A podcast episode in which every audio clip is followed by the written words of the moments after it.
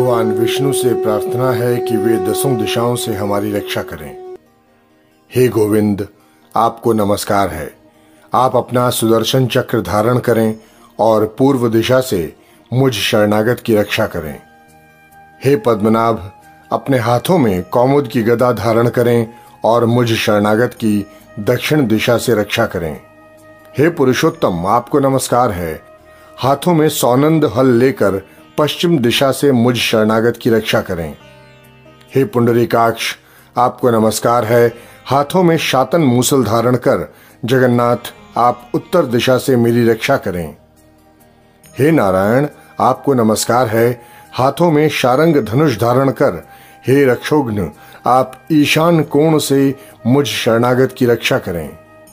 हे वराह अवतार प्रभु, आपको नमस्कार है। पांचजन्य महाशंख और पद्म अस्त्र को धारण कर, हे विष्णु, आप आग्नेय कोण से मुझ शरणागत की रक्षा करें।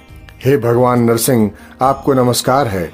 आप सूर्य और चंद्रमा के समान प्रकाशवान हैं। हाथों में अपना चर्म खड़ग धारण कर, आप नैरित्र कोण से मुझ शरणागत की रक्षा करें।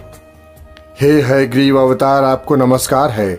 आप हाथों में वैजंती माला और गले में श्रीवत्स कंठाहार से सुशोभित होकर वायव्य कोण से मुझ शरणागत की रक्षा करें। हे जनार्दन, आपको नमस्कार है। आप विनीता पुत्र गरुड़ पर सवार होकर अंतरिक्ष से मुझ शरणागत की रक्षा करें।